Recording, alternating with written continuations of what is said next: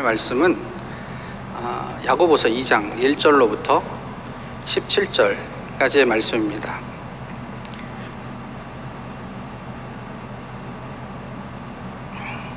신약 성경 야고보서 2장 1절로부터 17절까지의 말씀을 이제 봉독하겠습니다. 내 형제들아 영광의 주 곧 우리 주 예수 그리스도에 대한 믿음을 너희가 가졌으니 사람을 차별하여 대하지 말라. 만일 너희 회당에 금 가락지를 끼고 아름다운 옷을 입은 사람이 들어오고 또 남루한 옷을 입은 가난한 사람이 들어올 때에 너희가 아름다운 옷을 입은 자를 눈여겨 보고 말하되 여기 좋은 자리에 앉으소서 하고 또 가난한 자에게 말하되 너는 거기 서 있든지 내 발등상 아래에 앉으라 하면 너희끼리 서로 차별하며 악한 생각으로 판단하는 자가 되는 것이 아니냐. 내 사랑하는 형제들아 들을지어다 하나님이 세상에서 가난한 자를 택하사 믿음에 부요하게 하시고 또 자기를 사랑하는 자들에게 약속하신 나라를 상속으로 받게 하지 아니하셨느냐? 너희는 도리어 가, 가난한 자를 없인 여겼도다. 부자는 너희를 억압하며 법정으로 끌고 가지 아니하느냐? 그들은 너희에게 대하여 일컫는 바 그 아름다운 이름을 비방하지 아니하느냐? 너희가 만일 성경에 기록된 대로 내 이웃 사랑하기를 내 몸과 같이 하라 하신 최고의 법을 지키면 잘하는 것이거니와 만일 너희가 사람을 차별하여 대하면 죄를 짓는 것이니 율법이 너희를 범법자로 정죄하리라. 누구든지 온 율법을 지키다가 그 하나를 범하면 모두 범한 자가 되나니 간음하지 말라 하시니가 또한 살인하지 말라 하셨은즉 내가 비록 간음하지 아니하여도 살인하면 율법을 범한 자가 되느니라. 너희는 자유의 율법대로 심판받을 자처럼 말도 하고 행하기도 하라 긍휼을 행하지 아니하는 자에게는 긍휼 없는 심판이 있으리라. 긍휼은 심판을 이기고 자랑하느니라. 내 형제들아 만일 사람이 믿음이 있노라 하고 행함이 없으면 무슨 유익이 있으리요? 그 믿음이 능히 자기를 구원하겠느냐?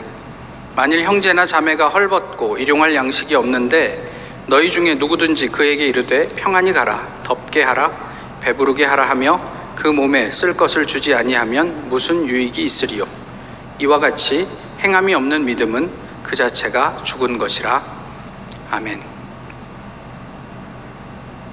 베드로가 예수님에게 묻습니다. 예수님, 형제가 죄를 범하면 몇 번이나 용서할까요? 일곱 번 정도 하면 되겠습니까? 그 정도도 충분히 많지 않습니까? 예수님이 베드로에게 대답합니다. 일곱 번뿐 아니라 일곱 번을 일흔 번까지도 하라. 그러면서 이야기 하나를 해주시죠. 우리가 잘 알고 있는 내용입니다. 만 달란트 빚진 사람이 그 채무를 면제받은 후에 백 데나리온 빚진 사람을 만나서 길에서 그 동료의 멱살을 잡고 돈을 갚으라고 종용합니다. 그리고 네가 갚을 때까지 옥에 가둘 것이다. 그래서 옥에 가뒀다. 뭐 이런 이야기 있죠. 요즘 시세로 한번 계산해 볼까요?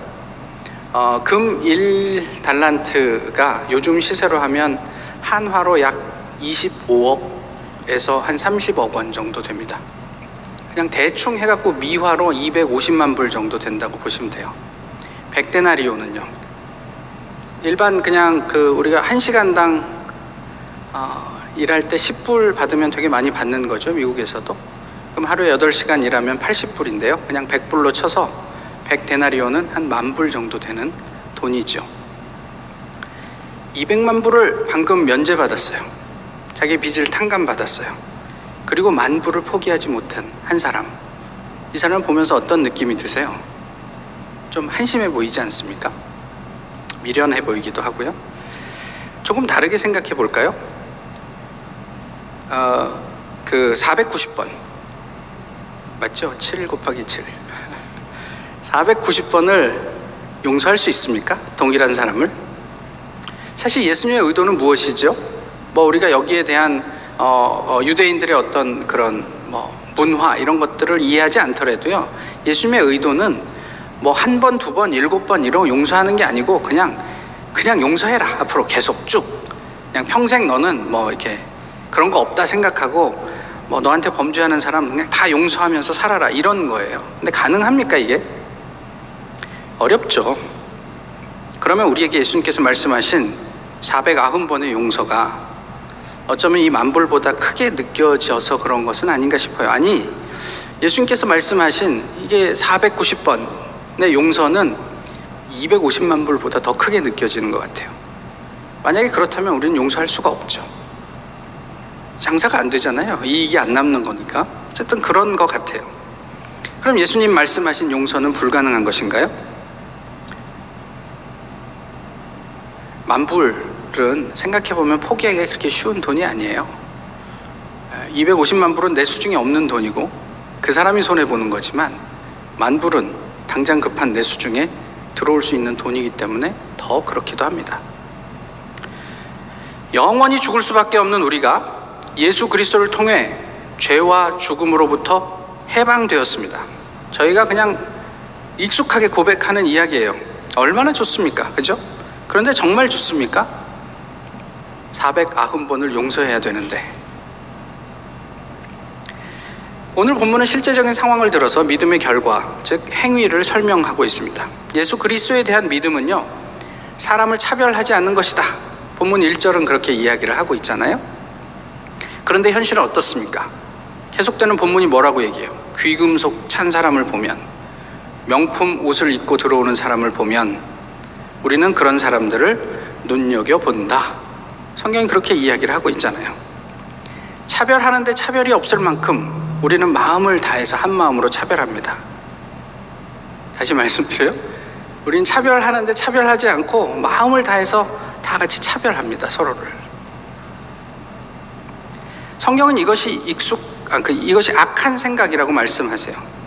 여기서 악하다라는 단어는 우리가 몇 주 전에 에베소서 5장 16절 어, 세월을 아끼라 때가 악하니라 할 때 그 악하다라는 단어예요. 이 악하다가 무슨 뜻이라고 그때 말씀을 드렸냐면 그러니까 노고와 괴로움에 찌든 이런 뜻이라고 말씀을 드렸어요. 그러니까 우리가 세상에서 어, 그 때가 악하다라고 할 때 이 세상의 어떤 그런 상황이 우리를 그렇게 이렇게 이렇게 힘들게 한다라는 이야기들을 나누었죠. 그러니까 오늘 본문에서 얘기하는 악한 생각은 다르게 에, 표현을 하면 노고와 괴로움에 찌든 생각 이다. 그러니까 사람을 차별하는 것은 그런 생각이란 말이에요. 그러니까 우리가 세상의 기준으로 서로를 판단하고 차별하고 있음을 성경이 얘기를 하고 있는 거예요. 예수 그리스도에 대한 믿음을 가졌음에도 불구하고 그렇게 산다는 게 좀 우리 입장에서는 비참할 수 있다는 거죠. 5절은 우리의 헛된 믿음의 모습에 반해서 우리가 얼마나 큰 은혜를 받았는지를 어, 환기시키고 있어요. 우리의 조건이 문제가 되지 않아요. 우리가 부하든 가난하든 많이 가졌든 아니면 그렇지 않든 배웠든 그렇지 않든 우리에게는 동일하게 250만 불짜리 대박 사건이 있었다. 그 이야기를 하고 있어요. 그럼에도 우리는 여전히 만불에 연연하고 있음에 구체적인 상황으로 말씀하고 있는데 한번 보시죠. 믿음에 부여하게 된 것은 누구 때문입니까? 전적으로 하나님의 은혜였다 는 말이에요. 그런데 그 부여함으로 인해 신앙인들은 오히려 하나님의 뜻에 역행하는 삶을 살고 있구나 이런 이야기를 하고 있는 거예요. 신앙생활 좀 하니까 익숙해졌어요. 또 우리가 신학에 대한 이해가 좀 생기면서 많이 자유로워졌어요. 그래서 기도 안 해요. 옛날에는 기도밖엔 방법이 없었어요. 저희 둘째가 태어난 지 뭐 한, 한 두 달? 뭐 이쯤 됐을 때 알바니아에 왔어요. 잠깐 있다 갈 요량으로 왔는데 오자마자 물갈이 해가지고 막 입에서 그냥 토를 하는데 분수처럼 쏟아지는데 갈 데가 없어요. 병원이 없으니까요. 근데 이제 저기 수도에 한인 의료 선교사님이 한 분 계셔가지고 그분하고 통화를 하는데 뭐 통화를 한 게 뭐 도움이 됩니까? 아무것도 먹이지 마세요. 뭐 물만 먹이세요. 뭐 이런 거잖아요. 뭐 뭘 할 수 있겠어요? 기도할 기도밖에 할 수 없어요. 미국에서 그렇게 토하면요, 기도할까요? 응급실 가겠죠. 의사가 해결해 주니까. 이건 그냥 뭐, 뭐 가볍게 드린 예지만 우리는 예, 과거에 비해서 지금 이해하고 알고 있는 게 너무 많아서 굳이 그렇게 기도하지 않아도 해결할 수 있는 문제들이 참 많이 있습니다. 게다가 신학이 우리를 되게 편안하게 해주는 그런 경우도 있어요. 괜찮아. 하나님께서 이해하실 거야. 그 정도는 하나님도 이해하셔. 그것 때문에 예수님이 오셨잖아. 이렇게 우리를 좀 그 자위하도록 만들어주는 역할도 있단 말이에요. 그래서 기도 안 해도 괜찮아요. 우리끼리 경쟁하고 차별해도 크게 불편하지 않아요. 한번 생각해 보시죠. 얼만큼 기도하면 충분하다고 생각하세요? 하루에 30분 매일 기도하면 충분합니까? 그 정도 대단하죠. 그죠? 한 시간 하면 괜찮습니까? 근데 이거를 좀 기억하셨으면 좋겠어요. 일곱 번씩, 일흔 번이라도 용서하라. 예수님 얼마나 기도하면 충분합니까? 그만큼 신앙은 진지합니다. 또 치열합니다. 누가 예수님의 이름을 욕되게 할까요? 250만 불 탕감 받은 자가 예수님의 이름을 욕되게 합니다. 죄 용서받고 믿음이, 믿음의 부요함이 무엇인지 경험해 본 사람이 예수님의 영광에 흠집을 낸단 말이에요. 하나님께서는 야고보를 통해서 이러한 한심한 상황 속에 적극적인 조언을 하시는데 12절의 말씀이 그래요. 자유의 율법대로 심판을 받을 자처럼 말도 하고 행하기도 하라. 우리가 앞으로 하나님 앞에 서면 자유의 율법에 따라서 심판을 받게 될 것이다 라는 것을 생각하면서 말도 하고 행하기도 하라. 이렇게 말씀하고 있죠. 가늠하지 않았어요. 살인도 하지 않았어요. 나름 건강하게 신앙 안에서 잘 살아왔다고 자평할 수 있어요. 그런데 차별해요. 좀 더 쉽게 얘기를 들면 15절 16절 보시면 형제나 자매가 헐벗고 일용할 양식이 있는, 없는데 그에게 이르되 평안히 가라 덥게 하라 배부르게 하라 하며 그 몸에 쓸 것을 주지 아니하면 무슨 유익이 있으리요 말뿐이에요 이런 사람이 누구예요 우리가 차 타고 지나가면서 보는 그분들 아니에요 우리가 그분들을 보면서 극률한 마음 갖죠 근데 마음뿐이에요 그렇지 않습니까 우리가 차를 세울 수 있습니까 또 차를 돌려서 언제 한번 이렇게 뭐 그들의 필요를 공급하기를 합니까? 아, 우리의 일상에서 끊임없이 마주치는 상황을 오늘 본문이 이야기를 하고 있는 거예요. 우리가 그들을 극률히 여긴다고 스스로 대견해 할 수도 있어요. 그렇지만 우리 마음 다른 한켠에는 저들과 나는 좀 다르지라고 차별하고 있는 근원적인 어떤 그런 우리의 용, 욕구를 오늘 본문은 이야기하고 있는 듯 합니다. 지난 주간에 어떤 분하고 통화를 했습니다. 한국에 계신 분인데 뭐 자기가 가지고 있는 이슈에 대한 기도 제목을 주변 사람들하고 나누는 게 별로 이렇게 썩 뭐 좋아하지 않는데요. 그래서 왜 그러신가 들어봤더니 기도한다고 말은 하는데 얼만큼 기도하는지에 대한 그런 그런 그런 게 없대요.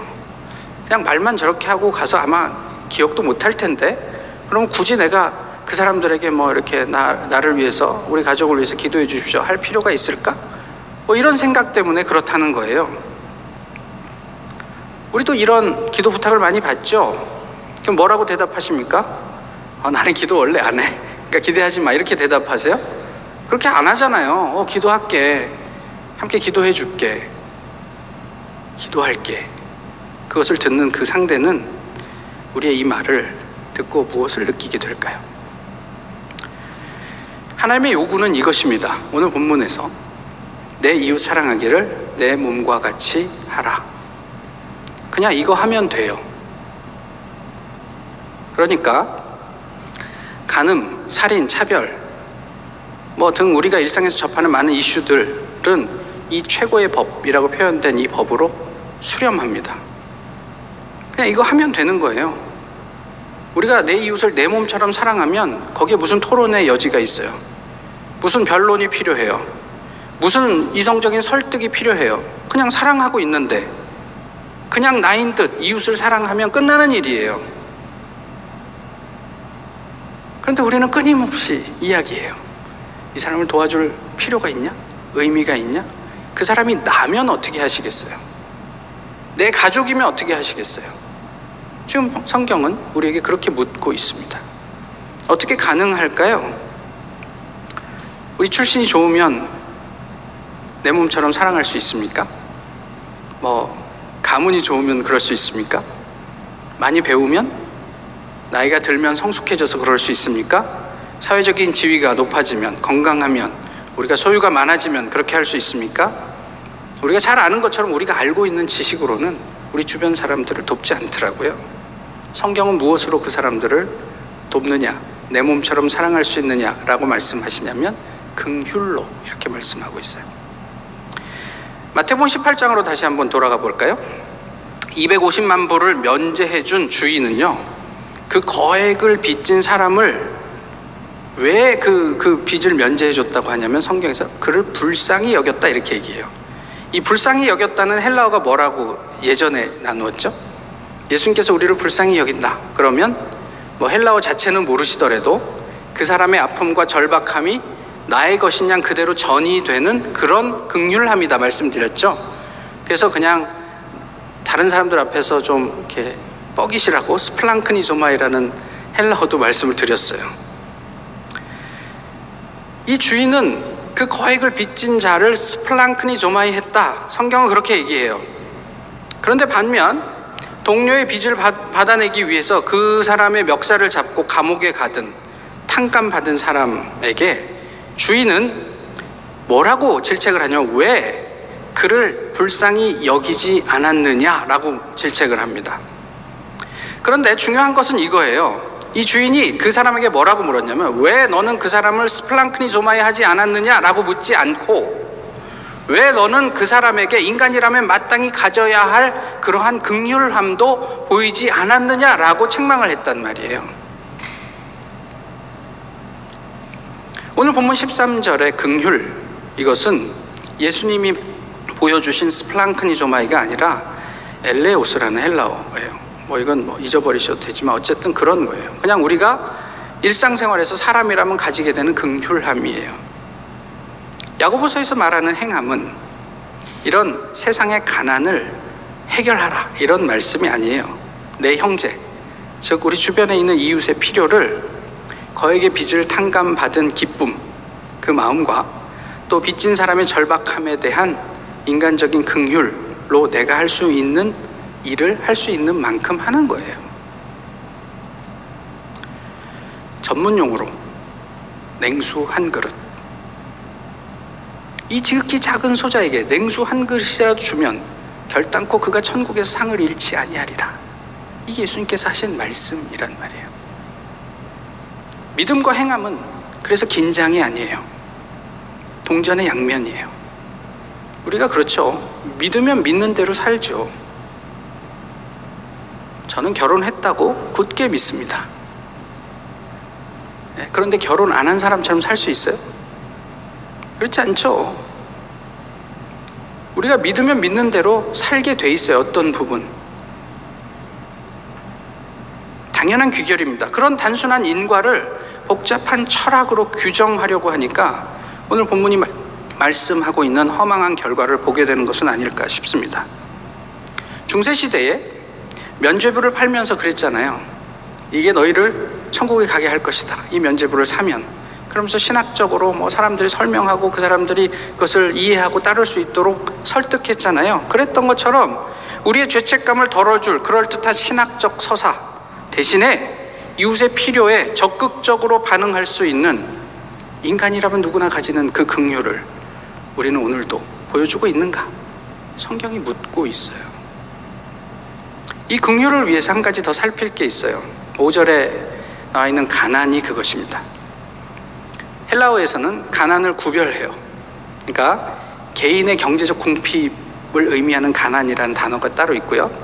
그 다음에 오늘 본문의 가난이 있어요. 좀 다른데 오늘 본문의 가난은 절대적 빈곤 같은 걸 의미해요. 그러니까 인간 개인이 어떻게 컨트롤 할 수 없는 그런 구조적인 빈곤을 의미하기도 해요. 또 다른 한편으로는 오늘 본문의 단어는 어떻게 쓰이기도 하냐면 자발적 또는 선택적 가난을 의미하기도 해요.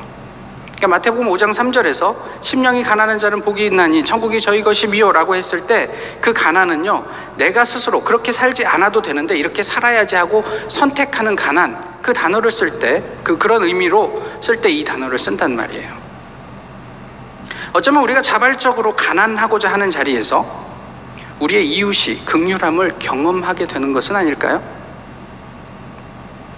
굳이 그렇게 살지 않아도 되는데 그렇게 자발적으로 가난하려고 하는 자리에 우리 이웃은 그것을 극률함으로 경험하게 되는 게 아니냔 말이에요. 헐벗은 형제에게 내 집에 가지고 있는 따뜻한 옷 한 벌 나누었습니다. 굶주린 자매에게 내가 가진 어떤 돈을 좀 나누어서 그의 따뜻한 밥 한 끼를 대접했어요. 이것이 자발적인 가난이란 말이에요. 우리가 보일 수 있는 긍휼이라는 말이죠. 성경이 언제나 이렇게 뭐 대단한, 뭐 완벽한, 그 모든 것들을 해결할 만한 그런 것들을 요구하는 게 아니에요. 오늘 본문이 우리에게 요청하는 것은 그런 인간이라면 마땅히 가질 수 있는 그런 긍휼함을 우리는 어떻게 삶 속에서 실천하고 있는가를 묻고 있는 거예요. 너는 왜 그마저도 그에게 보여주지 않았느냐? 너 나한테 만불 빚졌어? 네가 갚을 수 있을 때까지 내가 유예해 줄게. 그만큼의 긍휼도 너에게는 없었더냐? 250만 불을 다 갚을 때까지 너도 감옥에 있어라. 행함이 없는 믿음은 그 자체가 죽은 것이라죠. 여기에서 행함은 생산된 것, 만들어진 것이라는 의미예요. 그러니까 예술가가 만들어낸 예술품, 이게 행함이에요. 그림을 그리는 분이 그림 한 점도 없어요, 자기 작품이. 근데 예술가 맞습니까? 이제까지 한 번도 그림 그리지 않았어요. 근데 예술가 맞아요? 행함을 그런 결과물의 의미에서 열매로 바꾸어서 야고보서를 읽으면요. 야고보서에 대한 오해를 좀 줄일 수 있을 것 같아요. 열매가 없는 믿음은 죽은 것이다. 열매가 없는 믿음? 그런 거는 귀신들도 떠드는 헛것이지. 이게 오늘 본문이 우리에게 말씀해 주고 있는 바예요. 너도 저렇게 된다. 어젯밤에 외출하고 집으로 돌아오는 길에 지하철 입구에서 납작 엎드려 구걸하는 사람을 보고 어떤 엄마가 아이에게 하는 말을 들었다. 너도 엄마 말 안 듣고 공부 안 하면 저렇게 된다. 대부분의 부모가 하는 말이다. 그냥 우리가 함께하고 도와야 할 사람으로 말하면 좋지 않았을까? 온통 사람들이 세상에서 돈과 권력 그리고 명예를 차지, 차지하기 위한 높은 자리를 위해 훈육을 하는 것 같아 입맛이 씁쓸하다. 이웃을 내 몸처럼 사람, 사랑할 수 있을까요? 그럴 수 있다면 얼마나 좋을까요? 그런데 그러면 정말 좋을까요? 내가 당연히 받아야만 한 하는 만부를 기꺼이 내놓을 수 있을까요? 가난을 위해 공부하실 수 있겠습니까? 사랑하기 위해 일하실 수 있겠습니까? 자유의 율법대로 받을 심판을 늘 기억할 수 있으면 좋겠습니다. 예수님은 우리의 죄와 우리를 죄와 죽음에서 자유롭게 하셨습니다. 근데 그 자유를 우리가 수용하는 것과 동시에 우리는 하나님에게 만불의 극률함을 예속당하게 된단 말이에요. 하나님께서는 그것을 물으실 거예요. 그것을 기억하고 오늘 우리의 자리를 돌아볼 수 있으면 좋겠습니다. 이 만불의 속박조차 정말 좋을 수 있다면 얼마나 좋을까요? 기도하겠습니다. 귀하신 주님, 오늘도 저희 함께 모여서 예배하게 하심을 감사합니다. 주님께서 말씀하신 대로 우리의 삶을 돌아보게 하시고 주님께서 도전하시는 대로 우리의 삶을 주님 앞에 어, 어저스트하게 해 주시옵소서. 주님께서 허락해 주신 힘으로 주변을 긍휼히 여기게 하시고 또 나아가 그들을 내 몸처럼 사랑할 수 있는 놀라운 역사가 우리의 삶과 우리의 교회를 통해서 목격되기를 소망합니다. 주님을 기대하며 예수 그리스도의 이름으로 기도하옵나이다. 아멘. 찬송가 460장입니다.